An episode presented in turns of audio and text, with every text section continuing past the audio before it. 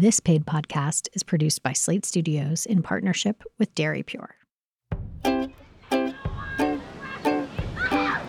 What does the word imagination mean to you? The word imagination means you have to like put a bunch of pieces together even if they don't totally fit together. If something um you don't you don't like, you can imagine it's something else. Tell me about your favorite make-believe game. My favorite make-believe game that I made up is a game where like me and my friends pretend to be wolves and we live as a family. What has your child taught you about creativity and play? I'm one of those moms. I'm great at arts and crafts and I'm great at like going to the park, but pretend play, whether it's with dolls or dinosaurs or army guys, has never come naturally to me. So they've definitely helped me like sort of get more comfortable with like creating voices and characters and scenes and like getting on the floor and like getting into it and having like the pirates attack the fairies and things like that. From Slate Studios and Dairy Pure, this is How to Raise a Parent, a podcast all about the surprising life skills our children can teach us. I'm Mallory Kasdan. On this show, we're finding a way to shed the self conscious skin we acquire as grown ups. She's showing me that she can take that next step, then I can too. And learn from the pure, unadulterated moments our kids experience. Ultimately, they're now reminding us that friendships are basic and pure and should form around a common a common interest and grow through trust. I talk to real parents who want to embrace the innocence of childhood. They're ready to ditch their grown-up baggage on the journey to being braver, more creative, and more compassionate. And we'll get concrete answers about how to do it from a team of experts.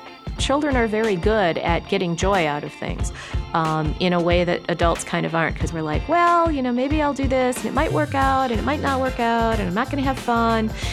And if you can just kind of be in the moment and go for it, that might make it easier. Pure, honest, unadulterated. Welcome to How to Raise a Parent. On today's show, we're getting creative. My own kids spend hours writing and illustrating comic books, filming homemade videos, and making scientific potions with food coloring and jars of water. It's easy to forget there's joy to be found in letting your imagination unfold. When was the last time you sat down, stashed your phone away, and just daydreamed? Or took out a piece of paper and some crayons and just drew for the fun of it? Well, it's about time we grown-ups figure out how to tap into the vibrant creativity and sense of play that fills and fuels childhood. That's where my first guest today comes in. My name is Danielle Krysa. I'm also known as the Jealous Curator. I am an art writer. I write books about art, a blog about art, a podcaster, an artist, and a mother. Danielle always loved visual art and even attended art school to get her MFA. But in her final month of her senior year, during a critique, my painting prof said to me, a painting major, in front of all of my painting major peers, you should never paint again you know, I'd never had an inner critic before that. And that was the day my inner critic was born. My confidence was just shot. I second guessed every brushstroke, I second guessed every idea. Uh, it just completely broke me. And uh, yeah, I just stopped making art. And if I ever did make art, I would throw it away because I didn't want people to see that I'd made anything. So, painting was something that you loved. And after that happened, how did you pivot? Which direction did you go in with your career? I decided to go into graphic design. And uh, that was a really good choice for me. I had a teacher in third year who said, you know, I think you were just born a designer, and I think you should try design school. And um, so I went and I did fit in beautifully, and I ended up going into advertising and design for about 18 years. She worked her way up to creative director at an ad agency, but she was burning out. So when she had her son Charlie, she decided to quit and stay home. And when he was two years old, something changed. He he would become things. Like he would just be a dog all day. It was so inspiring to watch. And I was just sort of feeling like you kind of need something for yourself at that time because they are full on it too. And I, I was needing a creative outlet. And watching him, it was so almost liberating because he was just creative every single day, just his little life, just the way he lived. And your site, The Jealous Curator, really let you return to art in a new way, right? Yeah, and I actually attribute the Jealous Curator to Charlie too because I was home. It was when he was around two, and I was starting to make art again, and I. um, I started, you know, Googling around. I always joke that, you know, not only had Charlie been born, but so had the internet. And so I, I started looking for artists that I loved and I found thousands of them. And, you know, I'd feel inspired for about 10 seconds. And then I would just feel like, oh, everything's been done in every color. Like, what's the point? And, uh, you know, you should never paint again. But being home with him, he was just so inspiring and he was just, just a little creative genius from the moment that he was born. And I just thought, what am I doing? Like, I used to be that. I used to be that art kid. I decided to start a blog and sort of document what I loved that was out there just for myself. I never thought I'd have readers. It was just a visual way for me to gather the things that I loved and to try and sort of figure out what my own creative voice was. Um, but I called it the jealous curator because I, I was. I was so toxically jealous of so many people. And I wanted to turn that around. I wanted I wanted to own it and turn it into something positive. And uh, and it worked. So and before you knew it, I guess it resonated with creative people and I started getting readers and it has sort of turned into this whole other thing. So tell me about the creative blocks, the book that you wrote about how artists face blocks. You know, one of the things that happened to me after all that art school stuff was a block, a huge block. I thought I, a block meant you aren't good and you should quit. and so once I started Jealous Curator, I started like in the comments fields and talking to artists, you started to realize that, oh, hang on, Everyone gets this. Even the full time amazing artists showing in New York and London, they get blocks too. And so I was approached by Chronicle Books to write a book. And I, I think they thought I would just do, you know, my top 200 favorite posts. But I was starting, you know, over and over to hear these these stories coming up and uh, i tend to listen to the universe. And i said you know what? I want to write a book about creative blocks and i want to interview 50 artists from around the world all different disciplines different ages and just ask them how do you get through it because they do. I wanted to have the tools to get through it and i wanted to help other people who had felt like me in the past know that this is just part of being creative and that you can push through so your son is now 12. It's 10 years after that experience of you being home with him and watching him be a dog and be, be an astronaut or you know be an artist. In what new ways does his imaginative output inspire you? Well, he's amazing because he doesn't really he he really knows who he is, and uh, quite maybe when he was around seven, he said, "Mommy, I don't like art." Hmm. Youch. That that's that hurts the jealous curator. But but he said, I, I like to write. And so um, watching him kind of uh, on his own path and um, he does draw a little bit to go with his stories though and his little characters that he draws are so fantastic that I'm actually writing a children's book right now. And so I hired him as my um, art director, um, you know, overseer. And I was like working on the characters and I was like, what do you think about this? And he was like, mm, I think the eyes should be a little further apart. And he hmm. basically creative directed for me. And it was really neat because I want this book to be you know to to have his essence in it and so he's sort of always you know, along for the ride, and I include him in as much stuff as I can. And and um, I, you know, his stories are so creative, and it just makes you realize, like, to remember to tap into who we used to be when we were kids. You know, you're not jaded. You're not, you know, worried about if this is going to get published or if this is going to be hung in a gallery. Kids just make to make. And so watching him reminds me of that all the time. Yeah, I think that's a really important lesson. We just don't have as much attached to the process and the output from that process when we're young. So if you can just yeah, remind you know, I, yourself. Yeah, I always say, you know, if, if you remember like walking home from school and you find a really cool feather, you wouldn't be thinking, oh, I wonder if grad schools are accepting feather based work, or I wonder if galleries are into feathers right now. You just took the feather home, you poured glitter on it, you stuck it to cons- you know, construction paper, and you put it on your fridge. Right the end and you loved it and you were proud of it. And um, i think as adults you can get so into your head and what will other people think and will this make a good instagram post? And you know forget all of that. Just try and find that joy in making because that's really what it's all about. I agree. So tell me about some of the projects from the book the unblocking projects. What have, what did you learn from all of those artists that you interviewed about creative blocks Well, it was so great because it, so I did the Q and A with them about how they deal with it and if they hear their inner critic. And FYI, they all do. And then at the end of the interview, I asked each of them to give an unblocking project, and they all have them up their sleeve because they all get blocked. They know that, you know, heading into a project, there will be a couple of weeks where they have no ideas. And so they all have a go to sort of technique. One is by Trey Speegle. He's a New York based painter. Um, he suggests, and this is so fun to do with kids, they will inspire you with how creative they get with it. Get an image that you love. Um, I did it with a black and white picture of Andy Warhol because I love Andy. And then photocopy it at least 25 times, just on little card, like just, you know, four to a sheet so that you're not using up too much paper. And then set a timer on your phone for, say, an hour. And you have to alter each one of those images in some way within that hour. And it could just be that Andy gets some lipstick with some paint. Next, maybe the next one gets folded into origami. Next. And what it does is it, well, first of all, it's fun. Secondly, it doesn't allow you to get in your head and get precious because the time is ticking. So you got to keep on going. So I did this with 50 that Trey actually suggests doing it with 50. So I did 50 in an hour. And there were, you know, probably 28 that I recycled and 23 that I loved. And I thought, I don't think I've ever made 23 things that I love in an hour.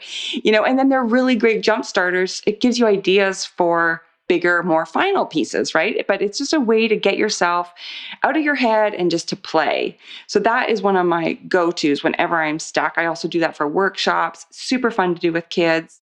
So between the age of two and 12, which your son is now, and, and sort of that first inkling of the create the creative mojo flowing, can you think of any other stories or instances that you learned something about creativity from him? It's just so nice to see that infectious, um, you know, thrill. It doesn't. Creativity doesn't need to come as you're a painter.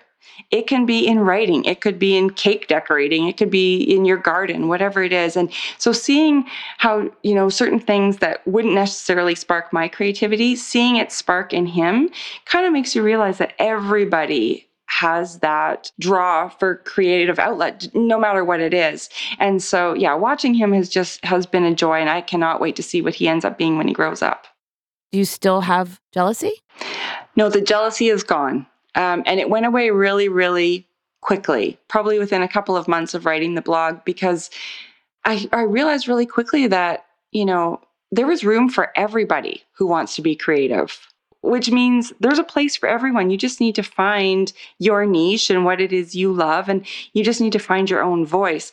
And so it just freed me up to go, yeah, you know what? There's room for everyone, which means me too. Yeah, I agree with that. And just staying focused and disciplined and making sure that you're, you know, keeping up, making sure you're putting yourself out there as much as you can. Because it also takes a lot of hard work, right? It's not just like about yes. inspiration striking. It's you have to make work every day. And, you know, maybe 90% of the time it's going to be terrible. You're not going to sit down and just create a masterpiece.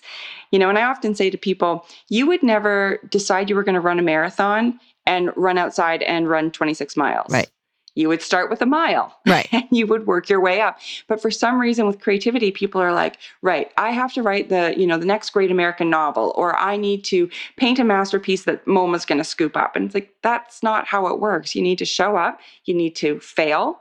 I often say you have to fail like a genius because that's how geniuses become geniuses. You have to make mistakes and keep pushing forward and show up on the days when you don't feel like showing up. And then the masterpieces will eventually come Danielle Krysa, thank you so much for joining me today on How to Raise a Parent. Thank you so much for having me. Coming up, we'll hear how children possess the secret to unlocking our creativity. I think you have to embrace your distractions. All of us have ADD on one level or another, and it just depends on how well we control it as we move forward. Tom Sturges is coming up in How to Raise a Parent. Stay with us.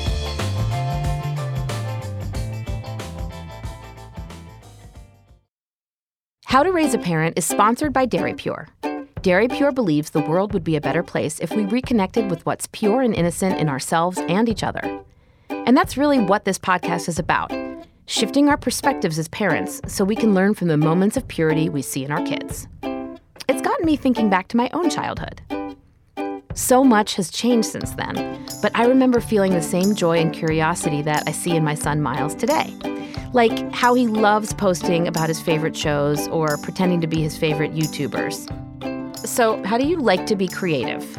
In virtual life, I use an animation app to make animations. And in the reality life, I draw, simple as that, or I just play. So, when I was a kid with my sisters, we would write and perform parodies of our favorite television shows. We also acted out local news reports. We had a bowling show. One of my favorites was set in a hospital. So we would put Aunt Alexa in the laundry basket. She was a little baby. We would put her in a laundry basket. We would be like, okay, it's an emergency. We've got to get the patient in the ambulance. And we would pick up the laundry basket with her in it. And she was just like, what? wait, and wait, wait, would you get in trouble? No, it was, it was, we were playing. My dad had an early video camera and he would film us for hours. It was like we were TV stars. We loved creating the same types of things, but technology has made it so much simpler for kids today. It's a good reminder that it's never been easier to make your dreams a reality. Sharing childhood stories with my kids is one of the ways my family creates special moments of pure joy and connection. For more stories like these and more episodes of How to Raise a Parent, head to slate.com slash how to raise a parent. Now, back to the show.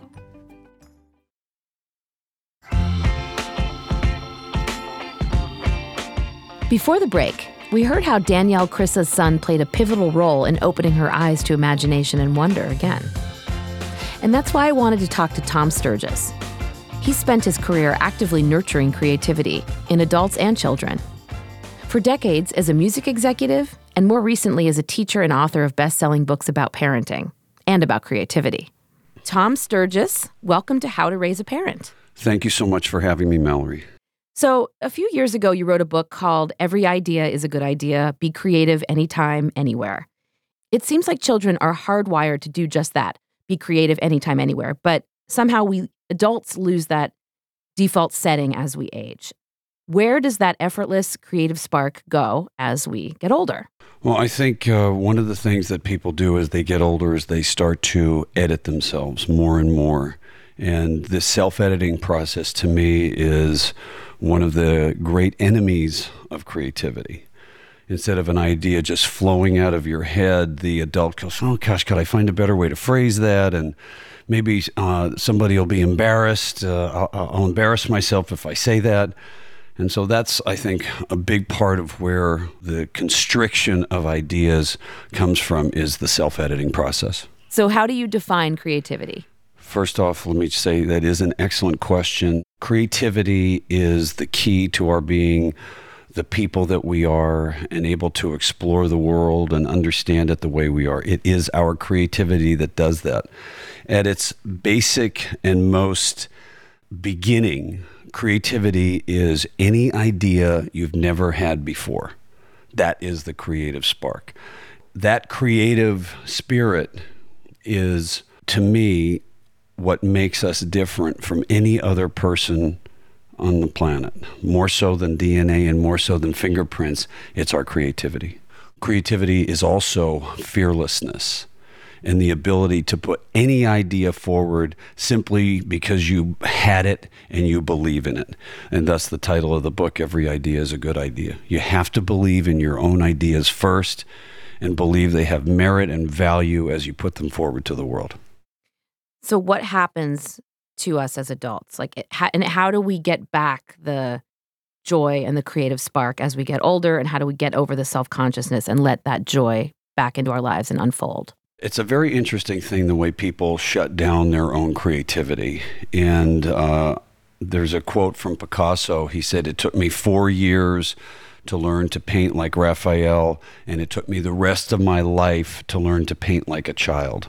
In other words, not that I could ever speak for Picasso, but what I believe he's trying to say is the fewer filters that you can put on yourself as you are thinking and watching and looking at the world, the greater the chances of your innate original creativity being released into the world. And I think that's what kids do. And you can look for creativity in children in, in a whole number of ways. you can listen to them as they, uh, for instance, like kids who hum. If you notice, there's kids all the time while they're doing uh, their they're playing or thing they'll hear, they'll hear music in their heads. That is their creativity bursting out. Right. Or if they hear voices, or if they imagine dialogue between toys that they're playing with. That is their creativity, and they're fearless about it. And I think that's one of the things that we stop doing is we stop listening to our instinct, and we are much more fearful about how people will react and judge us for having these ideas. So, can you tell me a little bit about creative flow and how that can improve our everyday lives if we can I mean I think that we we know that children have a purity and a creative purity. How do we as adults, how do we feel that same inspiration that they have? I think a couple of things. When an idea comes out, when an idea pops into the clearing of your mind, you know, that's say that's 30 million neurons connecting with 60 million synapses, and you go, hey, wait a second, I could do this instead of that. The first thing you have to do is embrace that idea and sketch it out, capture it, write it down from beginning to end. Right? You can never say, "Oh, I'm going to work on this later. This is a great idea," because the lightning will fade. You will not have that great idea later. You have that idea right now. So my thought would be when an idea pops when an idea pops into your head, capture it. Right? Even Right. if it's just on a, one little piece of paper, capture the whole idea. I'm working on a television show now. I'm developing with some teammates, and this was an idea that just came to me walking down the street. I went, "Wow, what about this?" Got it. It's sat down right there and sketched the whole thing out, beginning to end. And even though it was only three sentences, by the time I got home, I was able to turn it into two pages.